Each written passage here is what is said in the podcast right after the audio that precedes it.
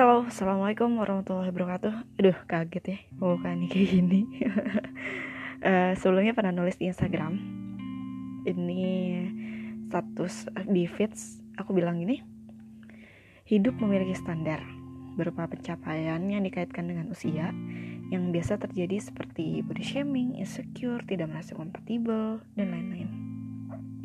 Suatu paragraf ini aku mau bedah dulu, gitu kenapa aku bilang hidup memiliki standar sebenarnya standar ini siapa sih yang nyiptain standar gitu? Kadang-kadang suka kayak aduh standar iya standar apa nih? Gitu. Maksudnya iya standar tapi standar siapa? Dan dari mana standar itu terbentuk? Iya gak sih? Orang standar tapi kok nggak jelas gitu kan? Eh ini standarnya hidup itu biasanya yang menentukan itu orang-orang yang apa ya standar-standar aja gitu. Kayak berpengalamannya di situ-situ aja gitu.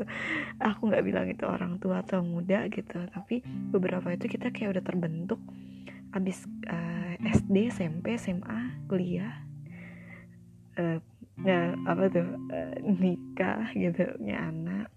Terus pada akhirnya uh, kayak gitu. Ya pokoknya standarnya begitu gitu ya dicap uh, pencapaian gitu-gitu kayaknya kalau udah nikah nih gitu harus punya anak. Kata sebelum jomblo nih harus punya pacar gitu. Jadi pencapaian-pencapaian yang kadang-kadang suka dikaitin gitu ya sih? Kayak umur 25 itu harusnya udah nikah loh gitu. Atau umur uh, 20 itu harusnya udah lulus kuliah loh. Kok kamu belum lulus gitu? Oh masih semester sekian gitu. Ya gitu gitu. Jadi dikaitin tuh pencapaian-pencapaian yang ada usia gitu. Terus dampaknya apa sih gitu yang terjadi ketika itu terjadi? Aku banyak banget gitu. Kena nggak tahu kenapa tiba-tiba bukan tiba-tiba sih ada beberapa orang gitu yang cerita ke aku. Uh, setelah orang ngomong gitu umur 25 dia belum punya pacar ya sama kayak aku gitu. Terus mereka dia kayak ngerasa gue nih jelek ya? Gue nih kurang apa ya? Gue nih kenapa ya penampilan gue gitu sih merasa kayak dirinya tuh uh paling jelek gitu sedunia gitu sampai kayak uh, kasihan sih. Terus udah gitu uh, yang kedua bisa juga nih terjadi kayak ya itu body shaming itu berdampaknya insecure diri sendiri. Karena orang pernah ngomongin segala macem gitu. Terus jadi kayak gue emang gak pantas ya bahagia. Gue emang gak pantas ya um, bersanding dengan dia gitu gue emang gak pantas ya soal, soal ini soal jodoh ya. Uh, kerja di tempat itu. Gitu. Gue emang gak pantas ya milikin itu gitu. Jadi kayak perasaan-perasaan gue gak pantas gak pantas. Kayak gak compatible untuk dapetin itu gitu.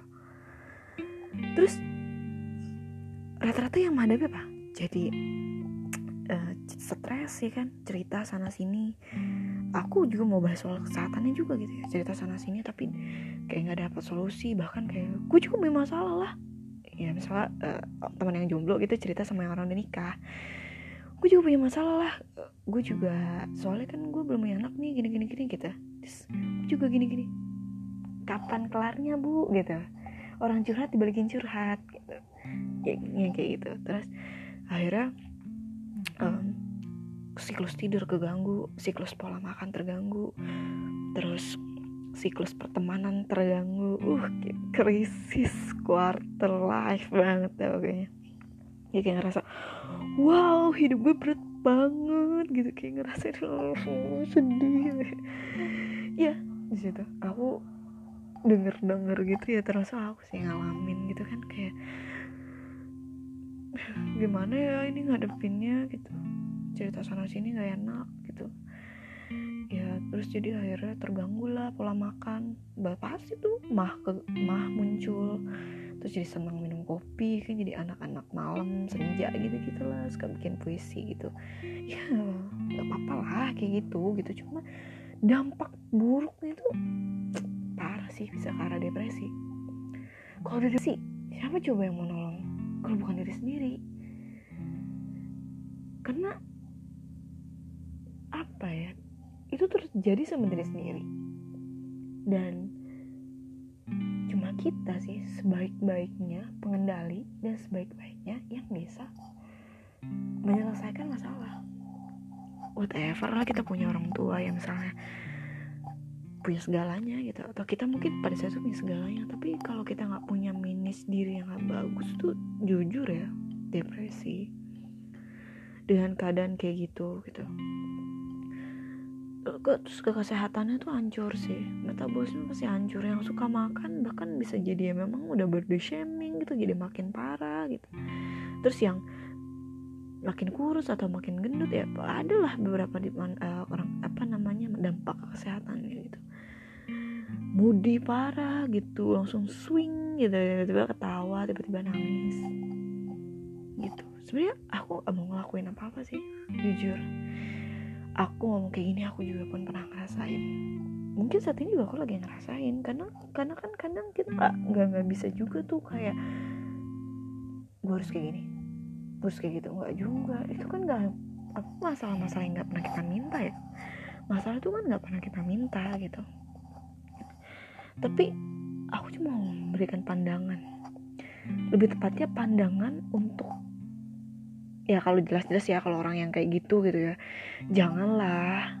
Udah orang lagi kayak gitu dibalas dengan celotehan lu juga curhatan lu juga gitu.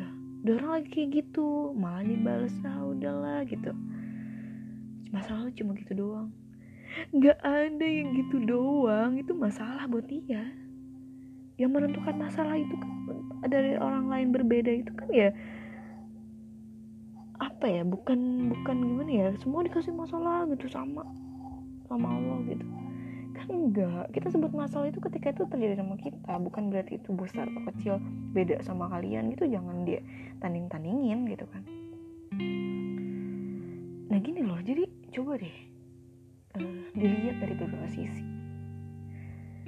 Nggak semua orang itu punya kehidupan yang sama